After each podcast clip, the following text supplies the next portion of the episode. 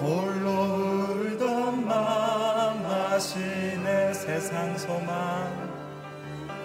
세상 소망 다 사라져 가도 주의 사랑은 끝이 없으니 살아가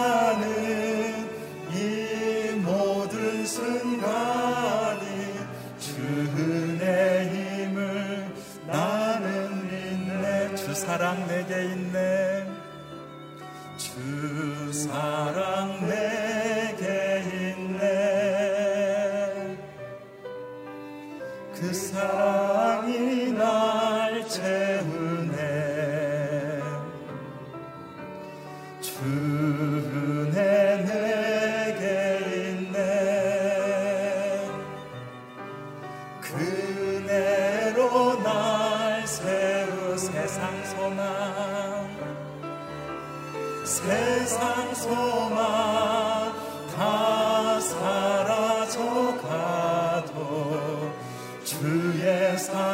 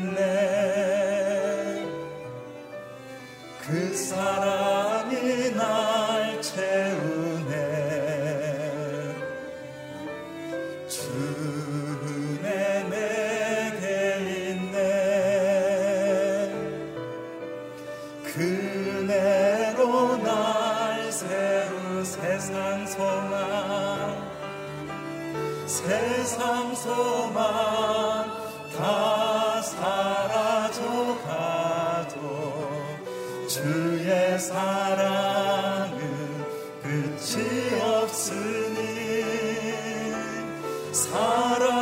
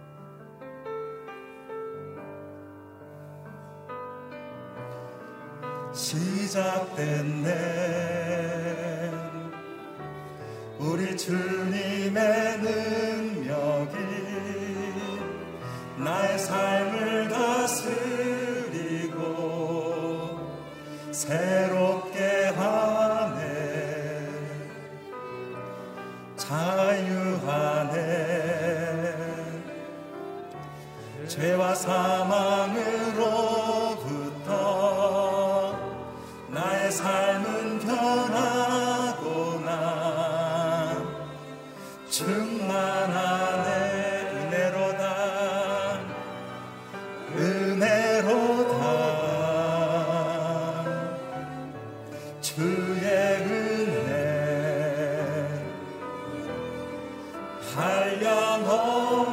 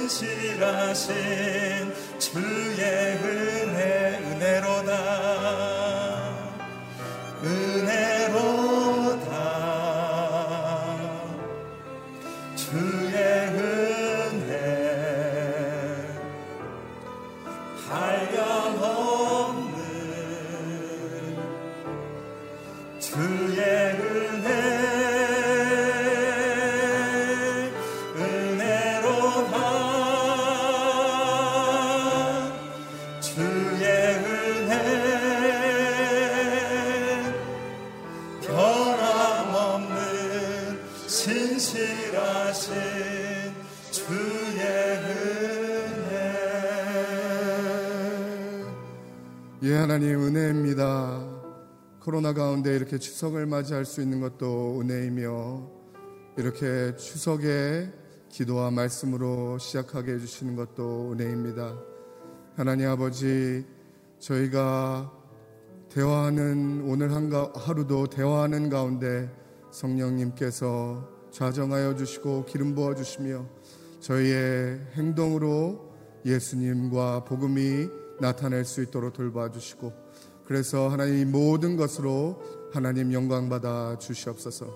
하나님 아버지 말씀을 증거하실 박형주 목사님에게도 은혜 내려 주셔서 하나님 말씀 없이는 기도 없이는 살 수가 없사오니 하나님 아버지 저희들에게 은혜를 베풀어 주시옵소서.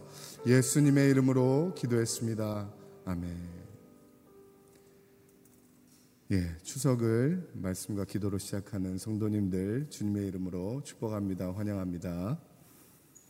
오늘 말씀은 디모데전서 1장 1절부터 11절 말씀입니다. 저와 여러분들이 함께 교독하겠습니다. 우리 구주 하나님과 우리의 소망이신 그리스도 예수의 명령을 따라 그리스도 예수의 사도가 된 바울은 믿음 안에서 참된 아들인 디모데에게 편지를 쓴다.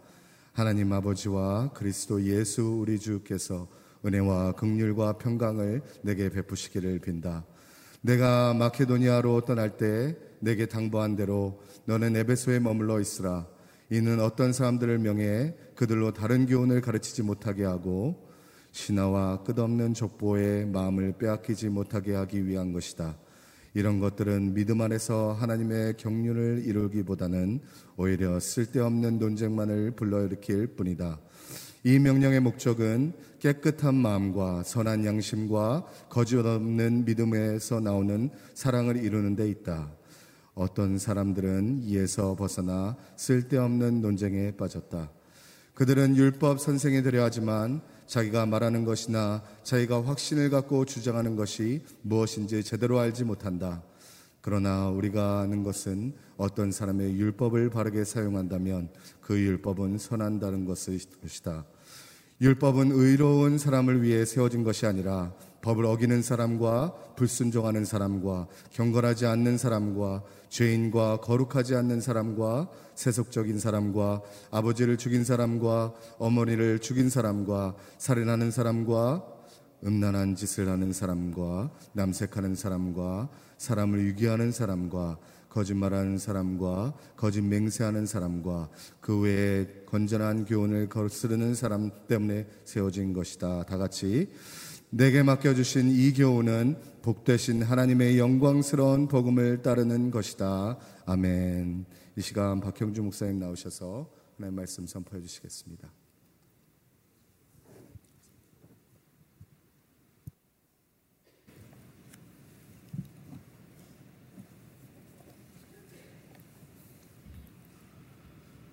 할렐루야. 아멘. 예, 오늘부터 우리가 디모데 전서를 함께 묵상합니다. 이 디모데 전서는 디모데 후서 또 빌, 어, 빌, 디도서와 함께 목회 서신이라고 부르죠. 교회에서 사역하는 목회자 개인에게 보낸 편지, 개인에게 주어진 편지이기 때문에 그렇게 부릅니다. 목회 서신은 세 개가 다 모두 사도행전 28장 이후를 배경으로 하고 있습니다. 사도행전에서는 사도 바울이 로마에 투옥되었다가 2년 만에 석방이 됩니다. 그것이 주후 61년에서 63년 그 2년의 기간입니다.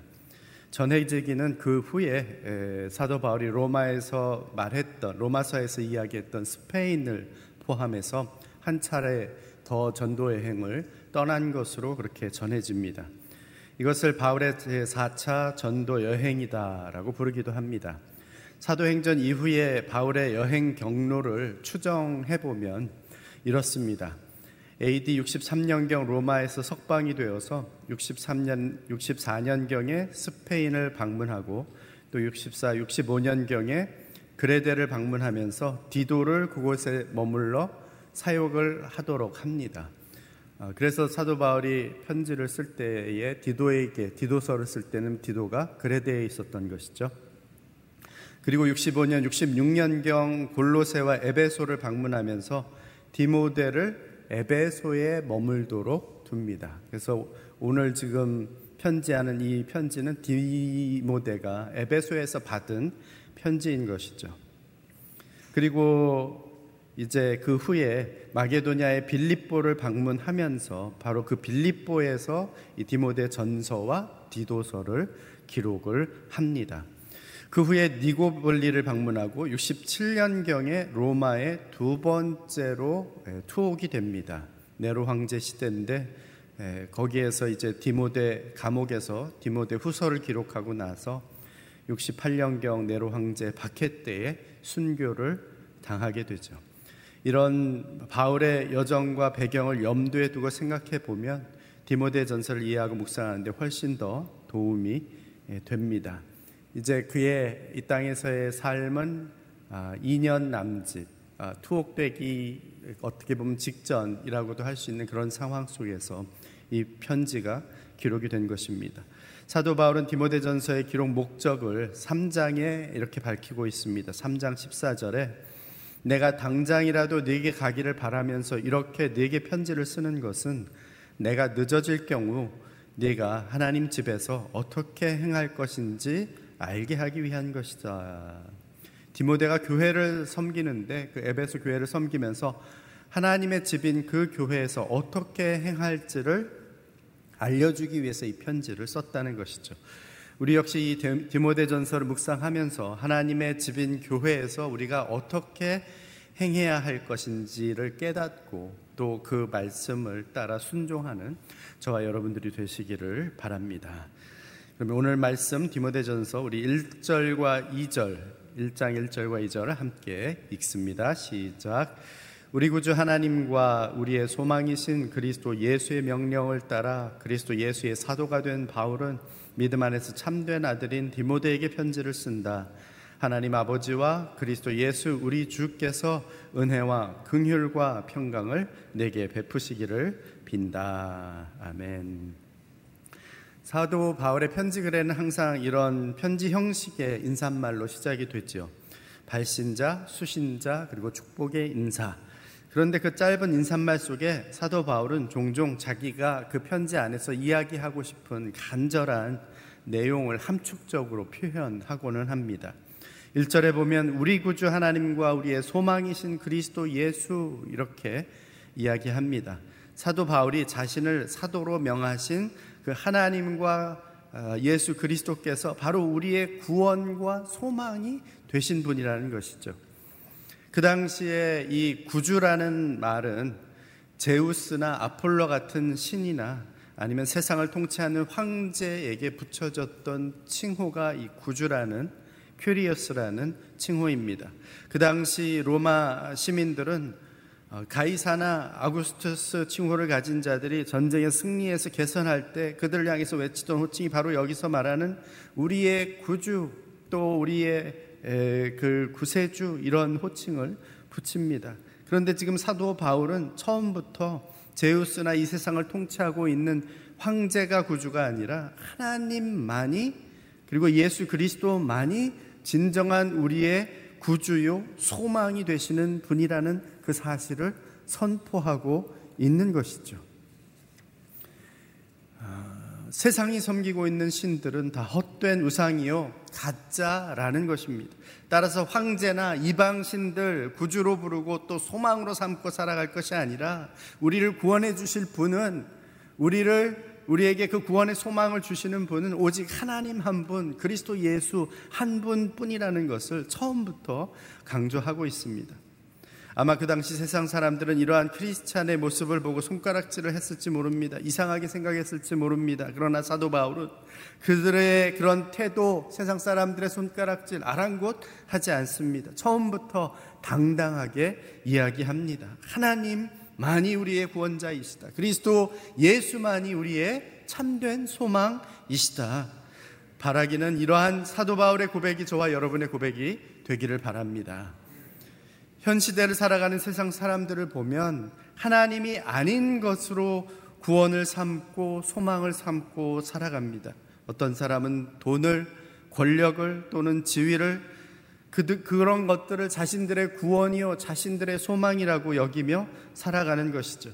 내 자녀가 잘 되는 것, 직장 일이 잘 풀리는 것, 좋은 집에 살고, 그리고 또 사람들에게 인정받는 것, 이런 것들이 구원과 소망이 되어서 그것을 추구하면서 달려갑니다.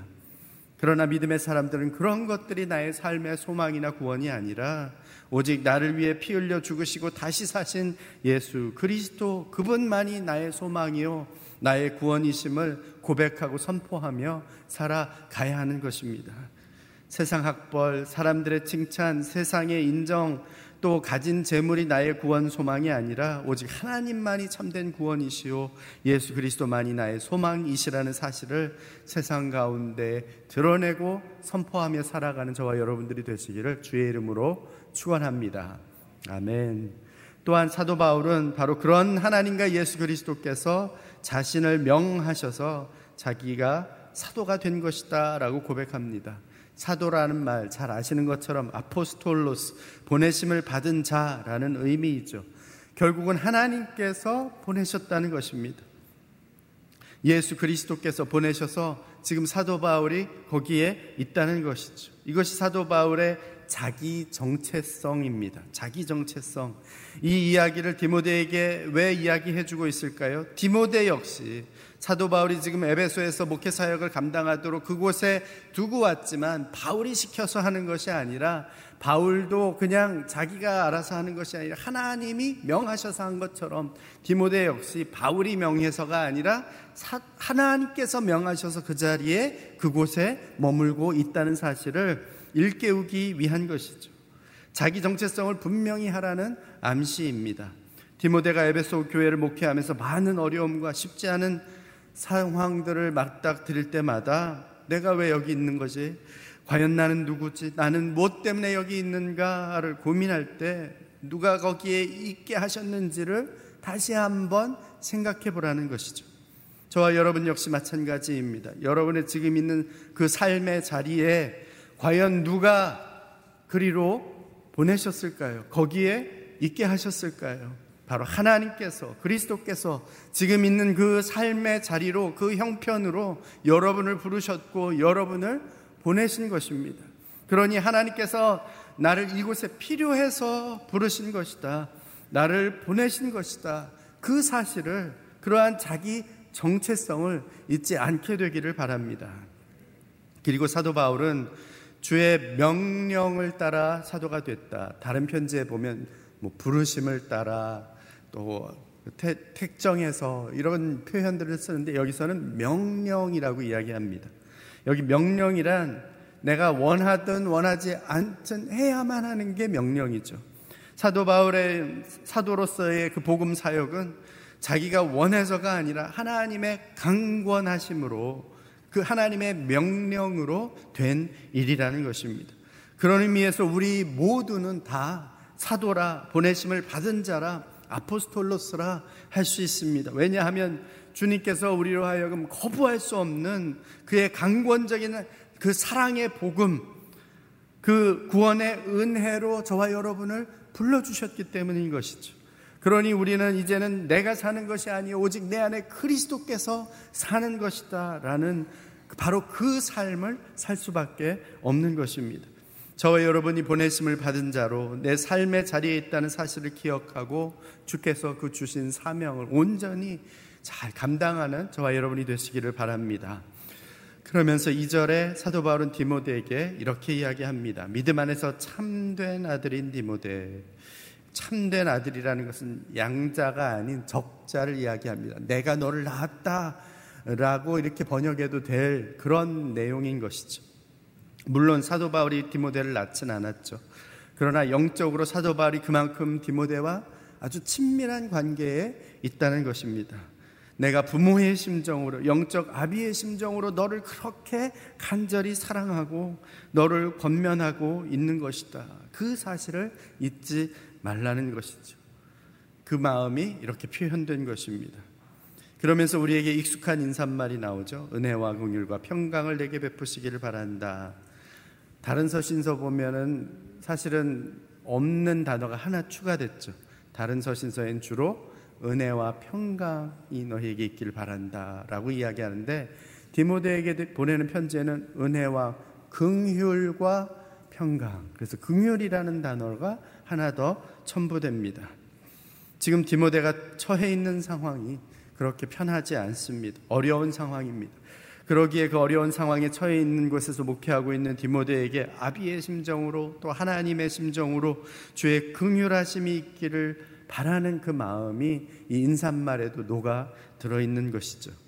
우리가 이제 앞으로 전개되는 내용들을 보면 에베소 교회에서 목회하는 디모데에게 참 어려움이 많았겠구나. 디모데가 목회하느라고 정말 쉽지 않았겠구나 하는 생각을 하게 되는 내용들이 곳곳에서 발견이 됩니다. 이러한 사도 바울의 심정이 담긴 편지를 디모데가 받았을 때 이 편지를 보는 디모데가 얼마나 큰 힘이 됐겠습니까? 큰 위로가 됐겠습니까? 바울은 디모데에게 이, 이 디모데는 또 바울에게 서로가 서로에게 격려하고 세워주고 위로하고 힘을 주고 용기를 북돋아주는 그런 관계였던 것이죠. 영적인 가족인 것입니다. 저는 바라기는 여러분들에게도 이런 디모데와 같은 바울과 같, 디모데와 바울이 가졌던 이런 영적인 친밀함의 교제권이 많아지게 되기를 바랍니다. 서로 피를 나눈 것은 아니지만 예수 그리스도 안에서 한 성령 안에서 하나님의 나라를 이 땅에 증거하고 또 복음을 세상에 드러내기 위해 함께 부름받은 사람으로서 서로를 격려하고 세워주고 용기를 주고 그리고 권면할 수 있는 그런 지체를 만날 수 있다는 것은 얼마나 큰 축복입니까? 여러분들에게 이러한 만남의 축복, 서로 함께 하는 공동체의 축복이 있게 되길 주의 이름으로 축원합니다. 아멘. 여기 3절로 11절 말씀 같이 읽습니다. 시작. 내가 마케도니아로 떠날 때 네게 당부한 대로 넌 에베소에 머물러 있어라. 이는 어떤 사람들을 명해 그들로 다른 교훈을 가르치지 못하게 하고 신하와 끝없는 족보의 마음을 빼앗기지 못하게 하기 위한 것이다. 이런 것들은 믿음 안에서 하나님의 경륜을 이루기보다는 오히려 쓸데없는 논쟁만을 불러 일으킬 뿐이다.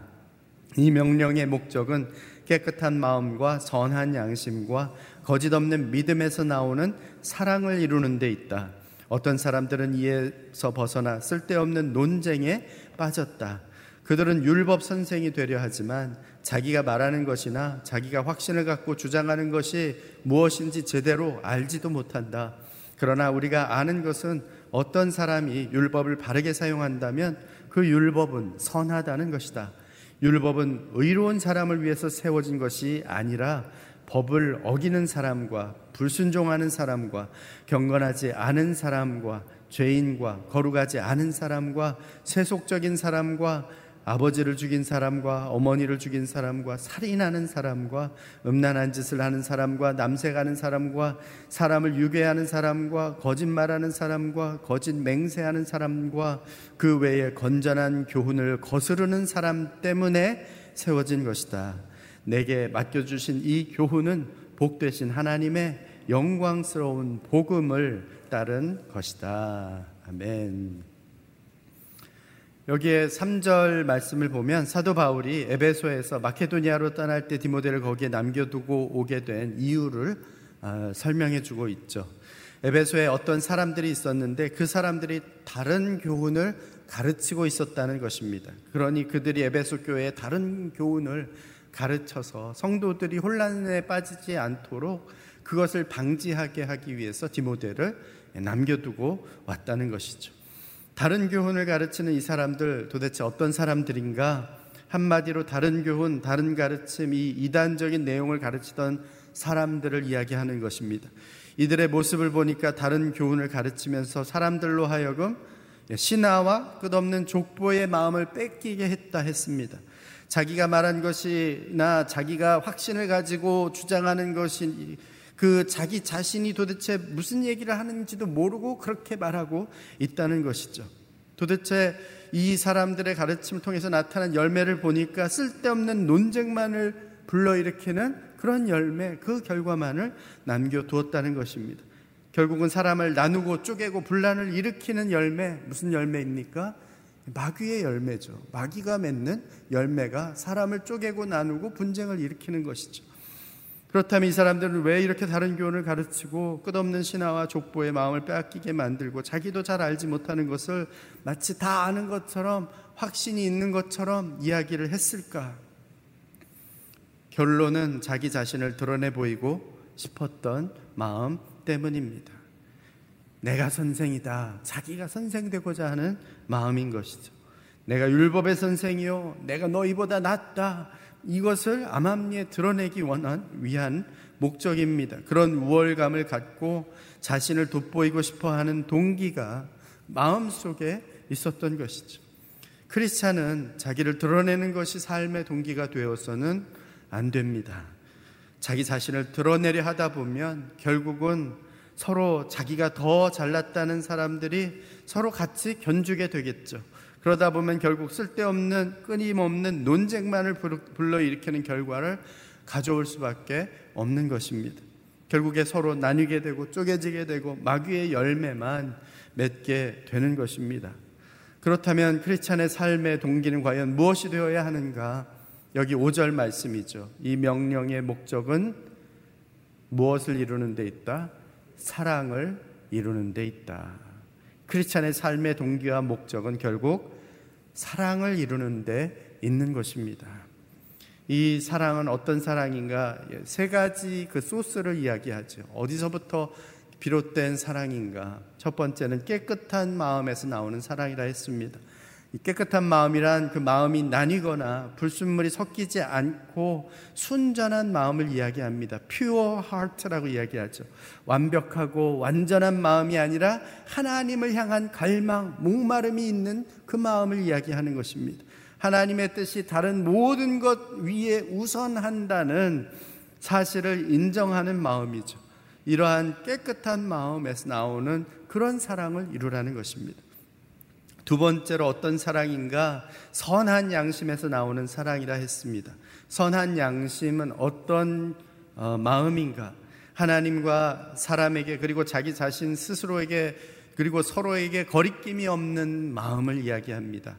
가식 없이 정직하게 자시, 자신을 들여다보고 그 앞, 안에서 자기 자신의 부족함, 연약함, 죄를 발견하게 되고 하나님 앞에서 그 결국은 자기의 그런 모습을 가지고 나아가서 긍휼하심을 구하고 자비와 용서를 구하는 마음이죠.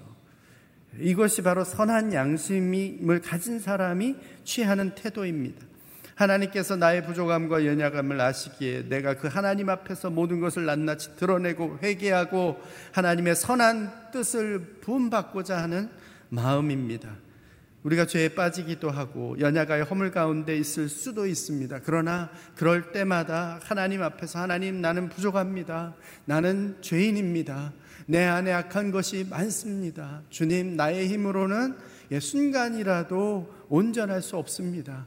주님께서 정결케 해 주십시오. 깨끗게 해 주십시오. 그렇게 정직하게 고백하면서 하나님의 긍휼을 구하고 자비를 구할 때 하나님께서 예, 선한 양심을 부어 주시는 것이죠. 세 번째로 또 어떤 사랑이냐? 거짓 없는 믿음에서 나오는 사랑이라 했습니다.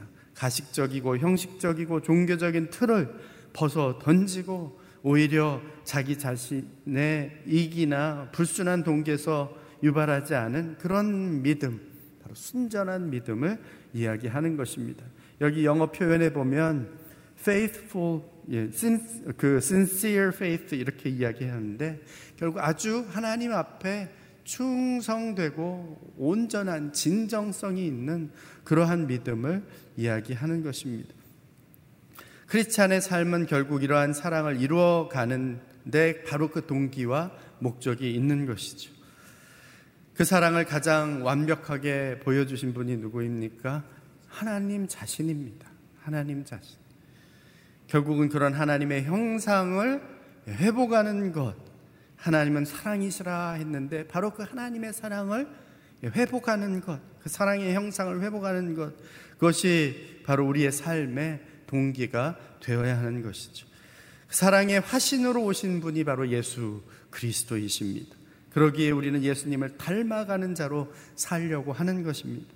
요한복음 13장 34, 35절 말씀에 새 계명을 너희에게 주노니 너희가 서로 사랑하라. 내가 너희를 사랑한 것 같이.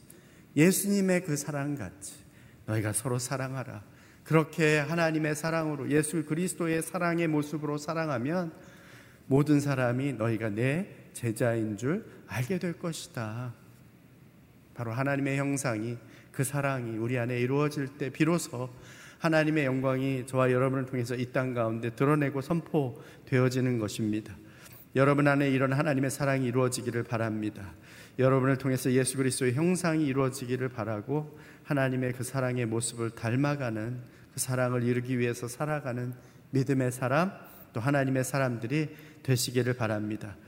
이제 8절 이후에는 우리가 과연 무엇을 기준으로 살아가야 하는가를 말씀합니다. 거짓 교사들은 율법을 강조하죠.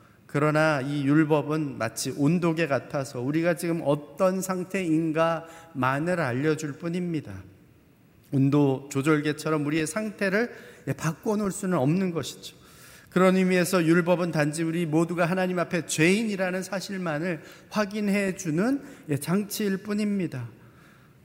율법이 누군가를 의롭게 해줄 수는 없다는 것이죠. 그러니 누구도 율법을 기준 삼아서 살아갈 수는 없는 것입니다. 그렇다면 무엇을 기준 삼아 살아가야 하는가? 바로 우리에게 주신 복음을 기준 삼아 살아가야 한다. 11절이 바로 그 말씀이죠. 내게 맡겨주신 이 교훈은 복되신 하나님의 영광스러운 복음을 따른 것이다. 사도 바울이 주는 모든 교회의 그 지침과 삶의 가이드라인, 교훈, 이 모든 것은 다 무엇이 기준이다? 복음을 기준으로 제시된 것이라는 것이죠.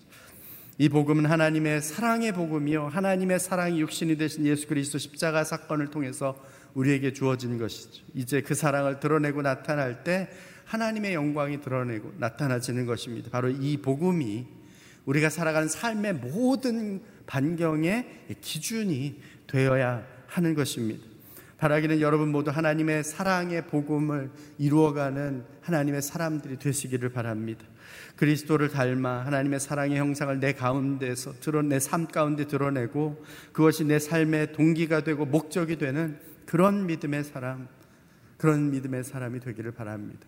오늘 하루를 사는데도 하나님 한 분만을 바라며 그 사랑을 이 세상에 드러내며 하나님 영광을 이 땅 가운데 나타내는 저와 여러분 되시기를 주의 이름으로 축원합니다.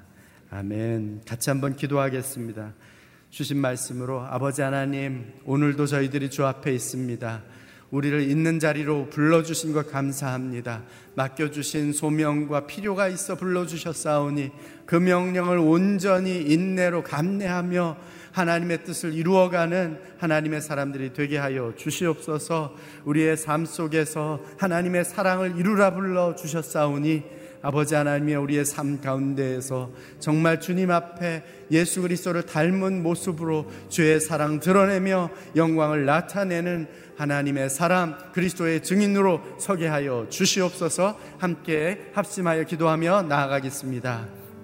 오 아버지 하나님 감사합니다. 오늘도 주신 말씀으로 주 앞에 섭니다. 사도 바울이 자기 자신이 아버지 하나님의 그 자리에 있게 된 것은 하나님의 명하심이요 오직 예수 그리스도 하나님 한 분만이 우리의 구원자 되시며 우리의 소망 되심을 선포하며 나아가는 것을 고백하며 하나님께서 주신 명령을 따라 그 복음을 땅 끝까지 증거한다고 이야기합니다. 아버지 하나님 우리도 있는 삶의 자리에 불러주신 주님을 인하여서 하나님께서 우리에게 맡겨주신 그 복음, 그 사랑을 온전히 드러내는 삶을 그리스도의 증인의 삶을 살게 하여 주시옵소서.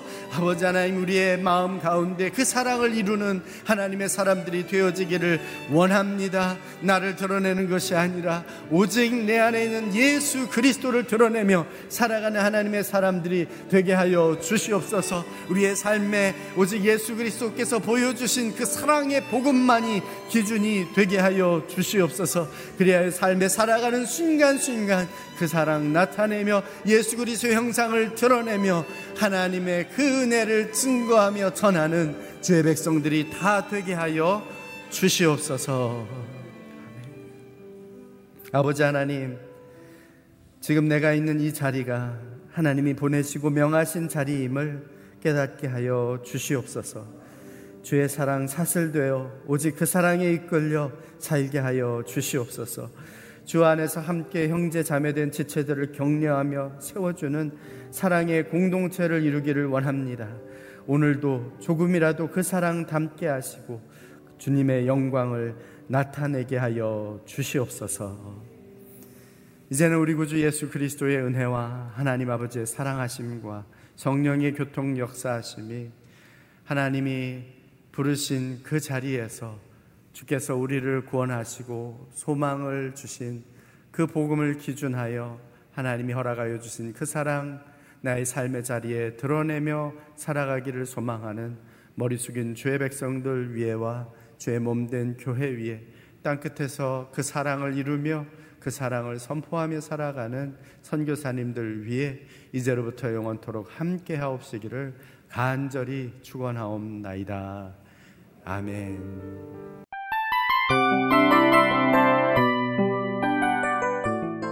이 프로그램은 청취자 여러분의 소중한 후원으로 제작됩니다.